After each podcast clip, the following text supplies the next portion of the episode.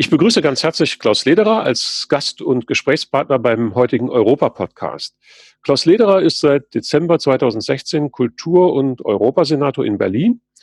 Das Thema heute ist aber nicht so sehr Berlin, sondern es geht um die Europäische Union, genauer um die kommende deutsche Ratspräsidentschaft, aber aus einer Berliner Perspektive. Denn in der zweiten Jahreshälfte 2020 übernimmt die Bundesregierung für sechs Monate die wechselnde Ratspräsidentschaft innerhalb der EU. Nun hat die Heinrich-Böll-Stiftung, damit will ich mal anfangen und meine erste Frage einleiten. Die Heinrich-Böll-Stiftung hat im Frühjahr diesen Jahres eine Studie veröffentlicht. Daraus ging hervor, dass die meisten Bundesbürger eigentlich eine viel freundlichere, viel offenere Haltung zur Europäischen Union haben, als die Bundesregierung das äh, erkennen lässt. Und äh, nach dieser Studie haben Bürger und Bürgerinnen auch relativ äh, klare Vorstellungen, was sie von der, e äh, von der EU-Ratspräsidentschaft äh, der Bundesregierung erwarten. Wie, wo ordnest du dich da ein, wenn du, wenn wir das mal so ganz äh, grob so erstmal stehen lassen? Ich komme gleich noch mal ein bisschen genauer zu den Erwartungen. Wo rechnest du dich eher auf der Seite der Bundesregierung stehend als Skeptiker gegenüber der EU oder eher auf Seiten der Bürger und Bürgerinnen, die sagen, ja, wir brauchen eigentlich eine engagiertere, eine besser funktionierende EU? Also ich halte es da mit der Mehrheit äh, und äh, fühle mich da dann auch ganz gut und ganz wohl in dieser Mehrheit, die sagt, äh, es äh, ist eine Notwendigkeit, äh, dieses Projekt Europäische Union engagiert voranzutreiben. Natürlich nicht inhaltsleer, aber äh, schon wenn wir uns die augenblickliche Situation anschauen, die Pandemie, die ja ein globales Ereignis ist und nicht an Landesgrenzen halt macht, wenn ich dann erlebe, wie derzeit eine Rückfix, Rück, Rückbesinnung auf die Nationalstaat erfolgt, Grenzen hochgezogen werden äh, und äh, im Grunde jeder so seins macht, äh, dann sage ich, das kann nicht sein. Und äh, wenn ich mir überlege, äh, dass die Probleme, die in der Europäischen Union äh, existieren, dann durch die Nationalstaaten alleine geregelt werden sollen, obwohl wir einen gemeinsamen Binnenmarkt haben, obwohl wir einen gemeinsamen europäischen Freiheits- und Rechtsraum haben, dann macht mir das große Sorgen und ich bin jetzt nicht übermäßig enthusiasmiert gewesen, äh, als Angela Merkel und äh, Präsident Macron ihre Initiative gestartet haben für ein äh, entsprechendes Stützungspaket äh, auf EU-Ebene äh, für die Länder des Südens, die besonders von der Pandemie betroffen worden sind. Ich hätte mir natürlich gewünscht, äh, dass man sich endlich durchringt, den Schritt zu gehen und zu sagen, Corona-Bonds und die tatsächliche gemeinsame Haftung, die dem Binnenmarkt als gemeinsamen ökonomischen Raum viel mehr entspricht, hätte man jetzt eigentlich einführen müssen. Es wäre an der Zeit gewesen. Äh, aber äh, sie haben so gerade noch die Kurve bekommen und äh, nun hoffe ich nur, dass jetzt mit derselben Herzzeit tatsächlich auch darum gerungen wird, dass diese Unterstützungsmaßnahmen, wenigstens diese Unterstützungsmaßnahmen jetzt auch den Skeptikern, also Österreich, den Niederlanden und anderen abgerungen werden. Ich halte das für total zwingend, denn es ist absurd, sich vorzustellen, in einer globalisierten Welt könnten das alles durch Hochziehen von Gartenzäune jeder für sich selbst regeln. Also ich bin äh, tatsächlich der Ansicht, äh, dass die Europäische Union äh, eine, nach wie vor eine riesengroße Chance ist, trotz aller Kritik natürlich auch an den Dingen, äh, die unvollkommen sind oder die nicht funktionieren. Äh, und deswegen wünsche ich mir da ein sehr, sehr beherztes Engagement. Ja, das war eine klare Aussage. Für viele Bürgerinnen und Bürger gilt die Europäische Union ja manchmal als etwas weit weg, als abstrakt. Das sind die Leute da oben, das ist so eine Blase in Brüssel. Brüssel ist eh weit weg, wobei das naja gut, kommt drauf an, von, vom Ruhrgebiet aus nicht so sehr weit, aber von anderen Teilen ist es natürlich weit weg, das ist richtig. Deshalb, wie nehmen eigentlich Bürger und Bürgerinnen in Berlin die Europäische Union wahr? Gibt es konkrete Punkte, wo Bürger und Bürgerinnen der Europäischen Union begegnen können, außer in den Nachrichten und in den äh, Kommuniqués der Bundesregierung? Also im Alltagsleben. Ja.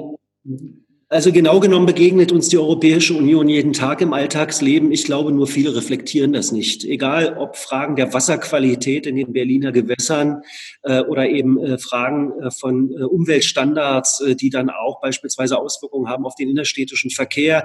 Das sind ja alles Dinge, die durch äh, europäische Rechtsnormen vorgeformt, durch europäische Verordnungen oder eben auch Mitteilungen vorgeprägt sind. Und insofern ist eigentlich die, die die, der Umgang mit Fragen äh, des europäischen Rechts in jeder Hinsicht permanent relevant. Aber in besonderer Weise, glaube ich, äh, äh findet das Ganze statt, wenn wir uns den Charakter einer Stadt wie Berlin anschauen, Berlin war bis vor 30 Jahren in zwei Stadthälften geteilt. Hier stand der eiserne Vorhang. Und äh, nun, 30 Jahre später, ist es eine der internationalsten Städte, eine der kreativsten Städte mit einem hohen Potenzial an Künstlerinnen und Künstlern. Ich bin ja nun auch für Kultur zuständig. Und äh, man muss mal klipp und klar sagen, also ohne äh, zum Beispiel auch diesen großartigen Gewinn der Freizügigkeit, ohne die die vielen Freiräume, die es innerhalb der Europäischen Union gibt, wäre diese internationale, diese internationale Charakter unserer Stadt schlechthin eigentlich nicht denkbar. Und äh, dieser Austausch, äh, von dem profitiert Berlin natürlich ganz enorm. Also die, äh, dieses Gesicht dieser Stadt ist eigentlich äh, geprägt von der Entwicklung der vergangenen 30 Jahre und äh, von dem Optimismus, der auch am Anfang stand nach dem Zusammenbruch der Mauer, nach dem Einreißen der Mauer durch die DDR-Bevölkerung. Die Hoffnung, dass jetzt ein gemeinsames Haus Europa mit einer Friedensordnung, mit einer, mit einem, mit, mit, äh, mit einer äh, tatsächlichen Unionsbürgerschaft als eine politische, äh, als eine politische Entität existiert, äh, in der äh, Menschen äh, tatsächlich sich auch als Europäerinnen und Europäer fühlen können. Ich glaube, Berlin ist eine Stadt, die das auch tatsächlich jeden Tag lebt. Und äh, schließlich äh, will ich auch nicht verhehlen, dass wir natürlich äh, auch von den beispielsweise Kohäsionsfonds der Europäischen Union hier in Berlin äh, zum Glück im Moment noch äh, unfassbar viel haben. Äh, ob das jetzt beispielsweise äh, im Kulturbereich das Projekt Bibliotheken im Stadtteil ist, wo äh, insbesondere in benachteiligten äh, Kiezen mittels äh, europäischer Ressourcen, äh, europäischer EFRE-Mittel, äh, wir beispielsweise was tun können, um unsere äh, Bibliotheksinfrastruktur barrierefreier und äh, Teilhabe gerechter, insbesondere für benachteiligte äh, Gruppen unserer Gesellschaft zu gestalten. Also Berlin ist eine so europäische Stadt, äh, dass äh, die Vorstellung, wir hätten die Europäische Union nicht und Deutschland wäre auf sich selbst zurückgeworfen als Nationalstaat, äh, dann wäre Berlin ein anderes Berlin. Das muss man ganz klar so sagen. Ist das Bürgern und Bürgerinnen eigentlich auch bewusst? Ist denen das klar?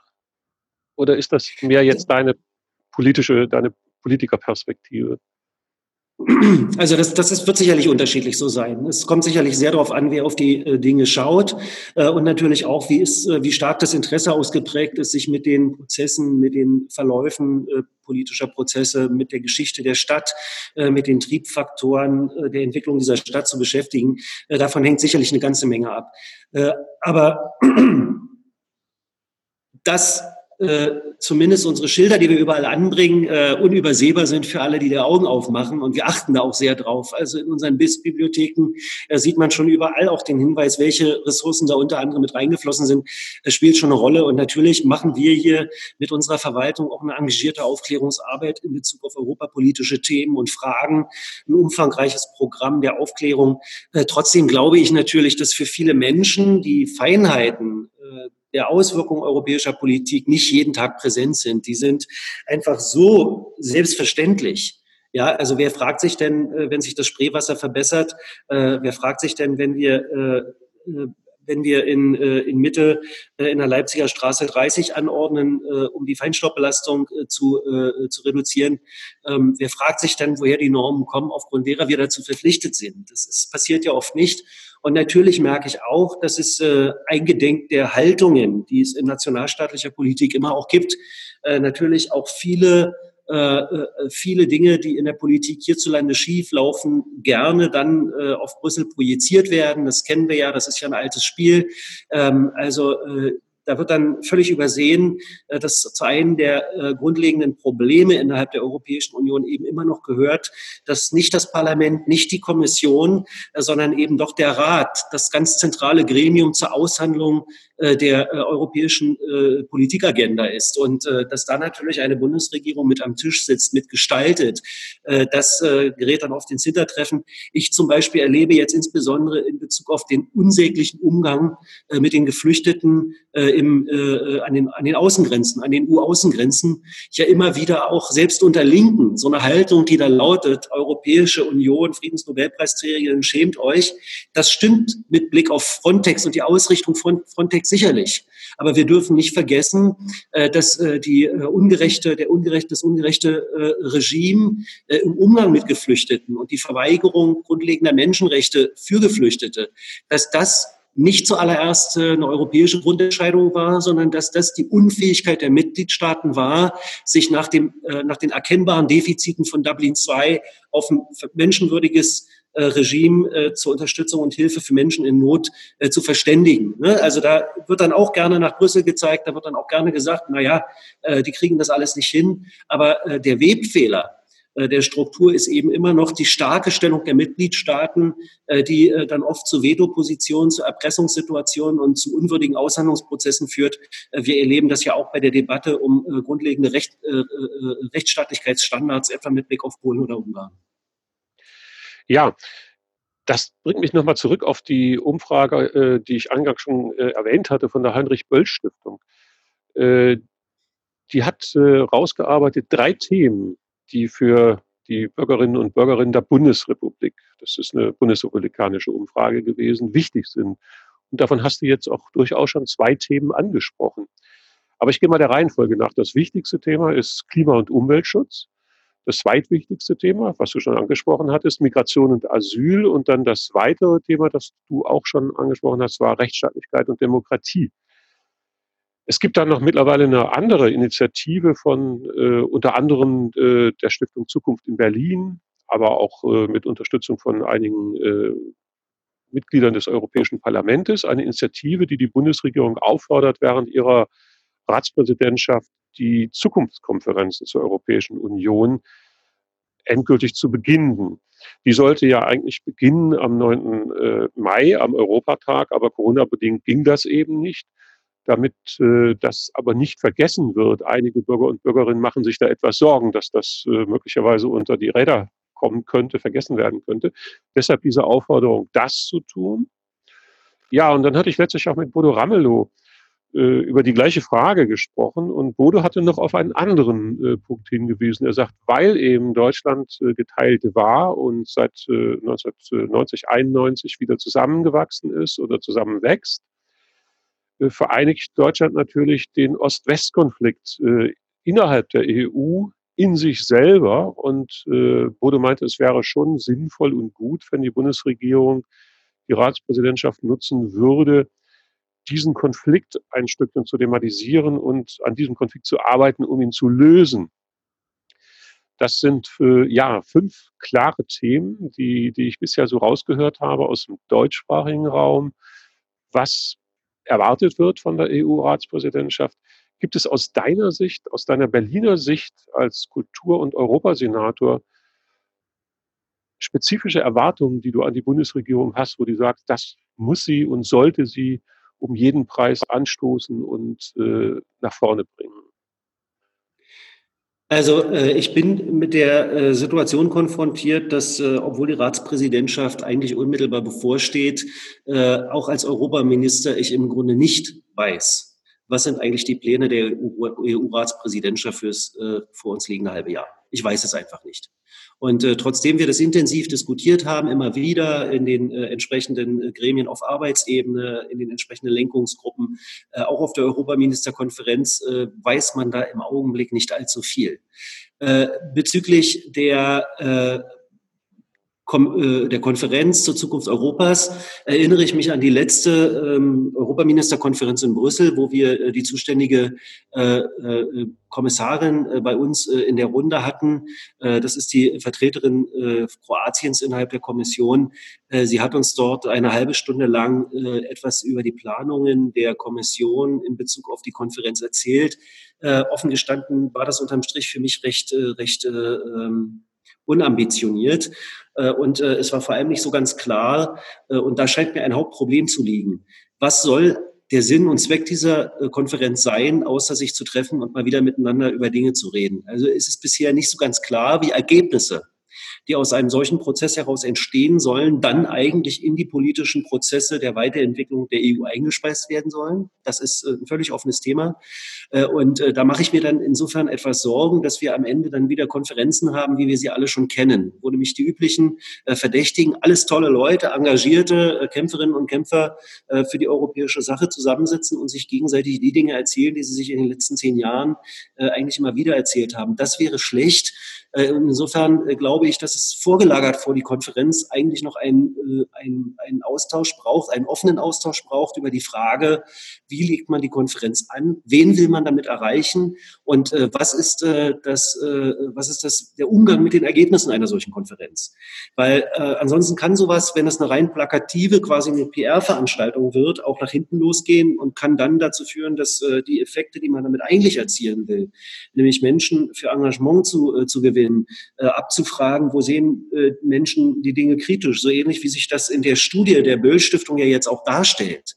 Äh, das äh, wäre dann eine echt verschenkte Chance und äh, ich sehe einfach derzeit das Problem, dass ich gar nicht weiß, ob sich in der Kürze der Zeit diese offenen Fragen überhaupt noch strukturiert vernünftig diskutieren lassen. Und man muss schon sagen, dass natürlich Corona-Bedingungen den politischen Kommunikationsprozess vorsichtig ausgedrückt nicht erleichtern. Also Corona-Kommunikation ähm, verschärft die ohnehin schon bestehenden äh, demokratischen Disbalancen nochmal, nicht nur in der Kommunikation der Akteure in den Institutionen, sondern natürlich auch äh, mit Blick auf die Menschen, äh, die äh, man an, eine solche, an, an einem solchen Prozess beteiligen will. Insofern sage ich auch, äh, gut vorbereitet und auch von der Gefahr befreit, dass wir möglicherweise mit einer zweiten Welle der Pandemie äh, dann wieder vor der Situation stehen, dass wichtige Vorarbeiten abgeblasen werden, äh, bin ich jetzt gar nicht so sicher, ob die Durchführung der Konferenz ein Thema der Ratspräsidentschaft sein sollte. Was auf jeden Fall ein Thema der Ratspräsidentschaft sein sollte, aus meiner Sicht, ist darüber zu diskutieren, wie nähern wir uns einer solchen Konferenz an, also die drei Fragen zu beantworten, äh, die ich dem Ganzen vorgelagert äh, sehe. Ich glaube, dass äh, die äh, europäische Ratspräsidentschaft mit einer Kumulation ungelöster Fragen äh, befrachtet sein wird. Und natürlich ist, weil äh, die Bundesrepublik Deutschland ökonomisch und natürlich auch einwohnermäßig ein, ein, ein extrem starker Partner, ein extrem starker äh, Staat innerhalb der Europäischen Union ist, sind die Erwartungen natürlich riesig, dass das abgeräumt wird. Also zum Thema Migration und Asyl, also Umgang mit Geflüchteten haben wir schon gesprochen. Äh, der ganze Themenkomplex, äh, wie gehen wir mit den wirtschaftlichen Folgen der Pandemie um? Gibt es tatsächlich ein gemeinsames Handeln auf europäischer Ebene mit Blick auf die Ankurbelung der Konjunktur, mit Blick auf die Stützung der, der Infrastrukturen, die sich als besonders verletzlich erwiesen haben? Haben. Und zwar ohne, dass man das verbindet äh, mit den gewohnten äh, Austeritätskriterien oder Bedingungen, äh, die wir aus früheren Stützungsmaßnahmen kennen.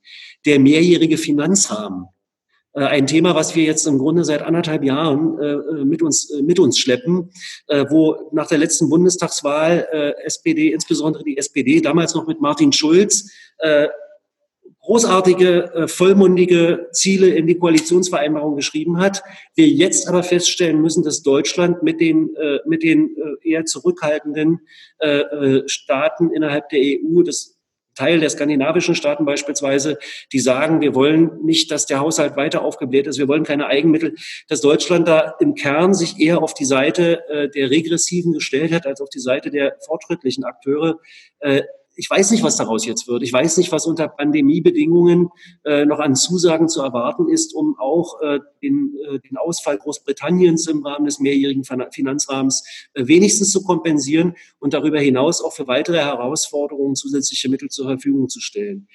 Die ökologische Frage ist zentral. Ursula von der Leyen hat äh, gesagt, sie will im Grunde mit der Kommission einen äh, Green äh, New Deal durchsetzen und das soll sich in allen Politiken der Europäischen Union wiederfinden. Ja, das wird zentral sein. Und natürlich besteht auch ein bisschen die Sorge und die Angst, dass jetzt die Pandemiebelastung als Ausrede benutzt werden, notwendige, wichtige Strukturwandlungsprozesse eben dann doch wieder auf die lange Bank zu schieben und nicht anzupacken. Also es gibt so viele Themen, die liegen geblieben sind, wo es in den auch auch das auch das Beitrittsregime Ne? Also wir erinnern uns an die Brüskierung äh, äh, der Balkanstaaten äh, durch äh, Präsident Macron, der kurz gesagt hat, interessiert uns alles nicht, was bis dahin abgesprochen war. Äh, wir äh, machen das jetzt so nicht. Äh, da stellt sich natürlich die Frage der Verlässlichkeit äh, der Europäischen Union mit Blick auf äh, äh beitrittsinteressierte Länder, die in den vergangenen Jahren versucht haben, eine ganze Menge dafür zu tun, um diese Voraussetzungen zu erfüllen. Denen wurde jetzt erstmal der Stuhl vor die Tür gestellt. Äh, und natürlich bleibt dann auch die Frage, äh, nachdem Ursula von der Leyen äh, sich hatte mitwählen lassen, äh, auch mit den Stimmen der Peace äh, und äh, da entsprechende Zurückhaltung jetzt auch geübt wird von Teilen der Kommission zumindest und auch von den Mitgliedstaaten, von vielen Mitgliedstaaten, sich bestimmte extrem bedenkliche Entwicklungen anzuschauen, nicht zuletzt beispielsweise die Ausnahmegesetzgebung in Ungarn, die jetzt die Pandemiekrise nutzend äh, als äh, aber äh, unbefristete Dauerveranstaltung eingeführt worden ist mit all den Konsequenzen für äh, bürgerliche äh, und verfassungsrechtlich verankerte Freiheitsrechte, äh, wie wir sie erleben. Und dann bleibt für mich als Linker immer noch ein ganz zentraler Punkt das ist die soziale Säule. Also das ist, verbindet sich natürlich mit ökonomischen und ökologischen Fragen, aber wir haben als, äh, als Land Berlin auch gemeinsam mit anderen Partnern im Bundesrat äh, und in der Europaministerkonferenz sehr dafür gekämpft, äh, die äh, soziale Säule nicht einfach als ein unverbindliches Programm zu betrachten, äh, sondern eben auch äh, beherzte Akteure wie den Kommissar Schmidt, den ich als jemanden wahrnehme, der da tatsächlich spürbar was bewegen will, dass wir diesen Druck aufrechterhalten und äh, in dem Zusammenhang auch äh, den Druck aufrechterhalten. Da wünschte ich mir dann auch äh, mit Blick auf die Bundesregierung äh, überhaupt erstmal eine Wahrnehmbarkeit äh, dass die städtische Dimension, aber auch die Dimension der Region innerhalb der Europäischen Union äh, tatsächlich einen ernsteren Stellenwert erfährt, stärker wahrgenommen wird äh, und nicht alles als ein Problem des Aushandlungsprozesses zwischen Nationalstaaten betrachtet wird. Also ohne die, ohne die Urban Agenda, ohne das Netzwerk Eurocities, ohne die regionenübergreifende, insbesondere in den grenznahen Bereichen, regionenübergreifende äh, Zusammenarbeit auf lokaler Ebene wäre die EU nicht das, was wir kennen. Und da ist viel gewachsen und da ist viel äh, auf die Beine gestellt worden, da ist auch viel zusammengewachsen. Und äh, eigentlich muss ich unterm Strich sagen, meine Erwartungen an die Bundesregierung wenn ich mir nur den Problemdruck angucke, der sich aufgestaut hat, sind so groß, dass sie es nicht mal dann in der Lage wäre zu erfüllen, wenn sie et etwas beherzter wäre, als es sich derzeit anlässt. Äh, und äh, im Grunde muss ich sagen, würde ich mir wünschen, dass die äh, Bundesregierung überhaupt mal bereit ist, bevor die Ratspräsidentschaft beginnt, äh, mit der Öffentlichkeit in eine Debatte darüber einzutreten, was will sie denn in dem halben Jahr jetzt eigentlich? Welche Prioritäten will sie denn setzen? Denn äh, wir müssen uns nichts vormachen, äh, dass äh, die Schiebeverfügung für viele zentrale, grundlegende Fragen ist auf Dauer auch zerstörerisch und gefährlich für äh, die äh, Gesamtkonstellation innerhalb der Europäischen Union. Äh, und äh, uns allen sitzt äh, die ganze Brexit-Auseinandersetzung noch in den Knochen. Und wir erleben äh, die Stärkung autoritärer Strukturen innerhalb der EU. Es ist unfassbar viel zu tun. Ja, ja.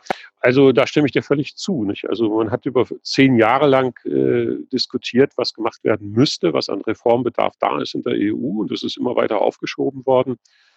Äh, und jetzt kommt das plötzlich alles auf einmal äh, und dann kommt noch die Pandemie dazu. Also der Druck, äh, das ist auch mein Eindruck, der Handlungsdruck und die Problemfülle hat enorm zugenommen. Und, und wenn man realistisch ist, du hast das ja sehr plastisch beschrieben gerade, äh, ist das, was gemacht werden muss, ein Programm, das man natürlich in sechs Monaten überhaupt gar nicht abarbeiten kann.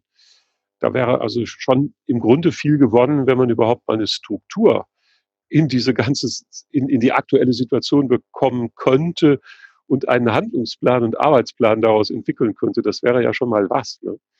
Aber selbst das ist ja nicht zu erkennen, nach meinem Eindruck.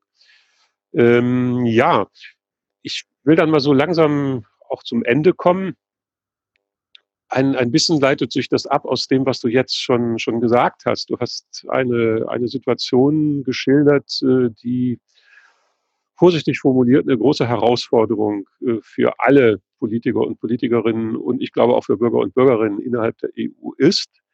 Wie schätzt du denn auch nochmal ganz speziell unter dem Aspekt der Corona-Krise und dann auch, ist zwar schon ein bisschen wieder weg äh, aus, aus den äh, Überschriften der Zeitungen, äh, das Urteil des Bundesverfassungsgerichtshofes zur EZB. Auch wenn er weg ist aus den äh, Schlagzeilen, äh, bleibt aber dieses Urteil bestehen und man kann ja nicht einfach so tun, als gäbe es nicht. Das wird also Auswirkungen auf die Lösung all der Probleme haben, die du eben auch schon skizziert hast. Also wie ist deine Einschätzung im Blick auf die weitere Entwicklung der EU, sagen wir mal, in den nächsten vier, fünf Jahren? Äh, das, das ist ganz schwer zu prognostizieren. Es gibt ja im Grunde den Kampf zweier Linien. Die einen sagen, äh, sämtliches Engagement ist sinnlos, bevor nicht grundsätzlich die Strukturen innerhalb der Europäischen Union mal verändert werden. Ähm, also bevor beispielsweise äh, die äh, Frage aufgeworfen wird, äh, welches äh, ökonomische Regime soll dem Binnenmarkt zugrunde liegen, äh, bevor die Frage beantwortet wird, wer spielt eigentlich die Musik. Und natürlich ist es so, es gibt diejenigen, die sagen, äh, die Europäische Union muss ein Binnenmarkt und die Summe von Staaten bleiben, aber bei den Staaten liegt das Prä. Gibt es auch innerhalb der Linken. Und auf der anderen Seite gibt es diejenigen, die sagen, wir haben einen Webfehler und der besteht darin, dass wir auf der einen Seite einen ökonomischen Raum haben, äh, der auch ökonomisch reguliert wird auf der europäischen Ebene, aber ganz, ganz zentrale und wichtige andere politische Fragen, die ge geklärt werden müssten, um diesen ökonomischen äh, Inwertsetzungsprozess äh, in anderer Weise einzuhegen, äh, die äh, bleiben nach wie vor bei den Mitgliedstaaten. Das das Urteil des Bundesverfassungsgerichts, das bewegt sich im Grunde ja in einer langen Linie der, so, der sogenannten so lange Rechtsprechung. Äh, und im Grunde äh, sagt äh, das Bundesverfassungsgericht, an dieser Stelle seid ihr jetzt einen Schritt zu weit gegangen. Jetzt müssen wir uns hier äh, zu Wort melden und müssen anmelden, dass, dass hier die Bundesregierung oder die äh, Akteure, äh, die innerhalb der Bundesrepublik äh, auf der europäischen Ebene mitspielen, äh, sich hätten einsetzen müssen, um da der EZB einen Riegel vorzuschieben. Äh, das ist natürlich eine erwartbare, äh, eigentlich eine erwartbare Gegenreaktion bei stärkerer Vergemeinschaftung von Politik äh, gibt denjenigen wieder recht, die sagen, ohne eine Änderung der Strukturen äh, hat das alles keinen Sinn. Ich merke aber auch, dass angesichts der, äh, des Auseinanderdriftens innerhalb der Europäischen Union wir derzeit gar nicht die Bedingungen dafür haben, äh, uns äh, mit irgendjemandem relativ fix über neue Verträge verständigen zu können, die beispielsweise auch die Frage abschließend klären. Ähm, eigentlich ist die Frage abschließend geklärt. Also ein nationalstaatliches Gericht, auch das Bundesverfassungsgericht, hat äh, europäisches Recht einzuhalten, aber das Bundesverfassungsgericht selbst sieht es natürlich anders. Äh, das Bundesverfassungsgericht glaubt, es könne äh, die äh, Auslegungskompetenz für europäisches Recht, das dem Europäischen Gerichtshof zugeschrieben ist, dabei einschränken und hätte auch diesen Anspruch. Da, liegen, da liegt ganz viel Konfliktstoff drin. Ich glaube, wir müssen als versuchen als die progressiven Akteure und da durchaus nicht nur als Linke. Da gibt es eine breitere Allianz. Ich weiß nicht, ob jemand wie Margarete Vestager sich selbst als Linke verstehen würde, vermutlich eher als Liberale. Äh, aber sie ist äh, mit Sicherheit eine Linksliberale, wenn man sie hört und wenn man sie erlebt. Ich möchte, äh, dass wir Bündnisse eingehen und das muss natürlich transnational sein. Das kann nicht fixiert sein auf den eigenen Nationalstaat mit dem Ziel, doch eine stärker positive Vision auch in die hegemonialen Auseinandersetzungen zu vermitteln, was mit einer EU leistbar wäre, die stärker politisiert ist, die sich nicht darauf beschränkt, der kleinste gemeinsame Nenner der ökonomischen Interessen der Mitgliedstaaten zu sein oder hier im konkreten Fall eher auch noch äh, mit äh, besonders äh, starken Durchgriff der Exportnation Deutschland innerhalb dieses, äh, dieses äh, Binnenmarktes zulasten anderer Akteure, sondern im Kern äh, glaube ich, dieser Webfehler, äh, eine ökonomische, eine ökonomische Union, eine ökonomische äh, Einheit zu bilden, ohne die politischen Gestaltungsmöglichkeiten und Korrekturprozesse mit zu vergemeinschaften. Diesen Webfehler, äh, den hebt man entweder kurz über lang auf oder das Ganze, was wir jetzt beim Brexit erlebt haben, wird sich an anderen Stellen auch nochmal wiederholen und dann haben wir wirklich eine, eine, eine Zurück äh, zur, äh, zur nationalstaatlichen äh, Besinnung mit allen negativen Konsequenzen, die das Ganze hat. Äh, für Europa wäre das verjährend. Das sehen dann Linke oft oder äh, EU-kritische Linke oft nicht, äh, weil wir schon längst als Selbstverständlichkeit begriffen haben, äh, was aber keine Selbstverständlichkeit ist, sondern was auch etwas zu tun hat mit der derzeitigen politischen Struktur innerhalb Europas, nämlich dass es eine Friedensordnung gibt, dass es die Möglichkeit gibt, auch soziale Kämpfe über den Nationalstaat hinaus in einem ökonomischen Binnenmarkt zu führen, der sich nicht an nationalstaatlichen Grenzen ähm, beendet. Und deswegen sage ich, wenn es einer linken, progressiven breiten und deswegen nicht nur rein linken, sondern durchaus einer breiten äh, Allianz von Akteuren innerhalb der EU gelingen könnte, so eine positive Vorstellung zu zeigen, positive Veränderungen äh, deutlich zu machen dann würde das natürlich auch mitgliedstaatliche Regierungen stärker unter den, unter den Druck setzen, äh, sich dort auch zu engagieren. Viele Dinge sind möglich, ohne die Verträge gleich zu ändern. Äh, und äh, wenn sich viele Dinge äh, im Positiven verändern, dann stellt sich die Frage nach der Vertragsveränderung irgendwann auch mal. Aber das ist dann, äh, das ist dann eine, eine Debatte, äh, die später stattfindet. Ich glaube, Pandemiebekämpfung, insbesondere äh, die wirtschaftlichen Folgen dieser Krise, die wir äh, in unserer Generation so noch nicht erlebt haben, wird ganz, ganz zentral wichtig. Gelingt es solidarisch oder nicht? Äh, die Frage, ob äh, sich die europäischen Mitgliedstaaten verständigen können auf einen äh, humaneren Umgang äh, mit den äh, Geflüchteten an den Außengrenzen und in den eigenen Lagern wird auch ganz zentral, ob sich ein, ein, ein humanistischer, ein humanitärer Anspruch äh, der EU tatsächlich äh, verwirklichen lässt oder ob äh, er im Grunde durchs tägliche Handeln immer wieder blamiert wird. Äh, und nicht zuletzt stellt sich irgendwann natürlich zentral die Frage stärkerer Demokratisierung. Äh, die EU muss kurz über lang sich entscheiden, will sie zerfallen in Nationalstaaten oder will sie mehr sein als die, nur die Summe von, von Nationalstaaten mit einer gemeinsamen äh, ökonomischen Agenda, mit einigen äh, äh, mit einigen Begleitthemen, die den ökonomischen, die sozusagen diese ökonomischen ähm, Regulationsbefugnisse umrahmen. Das wird ganz, ganz zentral wichtig sein. Ja, das war ein gutes Schlusswort. Ich danke dir ganz herzlich, äh, Klaus, und äh, wünsche dir noch einen schönen Tag und äh, hoffe, dass du dich auch in diesem Sinne in den weiteren Prozess einbringen kannst während der deutschen Ratspräsidentschaft. Ich glaube schon, dass es wichtig ist, dass auch von linker Seite äh, nicht nur zugeguckt wird, sondern dass äh, von linker Seite dort ein aktives Engagement notwendig ist, um da etwas äh, zu verändern und zu bewegen. Mein Dankeschön, dass du als ein linker Mensch äh, dabei äh, eine ganz, ganz wichtige Rolle spielst, diese Themen stärker auch in die, äh, ins Bewusstsein äh, der, der deutschen Linken zu bringen. Denn ein bisschen mehr europäisches, ein bisschen mehr internationalistisches Denken könnte ihr nicht schaden. Ähm, aber äh, es gibt halt nichts Gutes, außer man tut es. Vielen Dank und schöne Grüße nach NRW.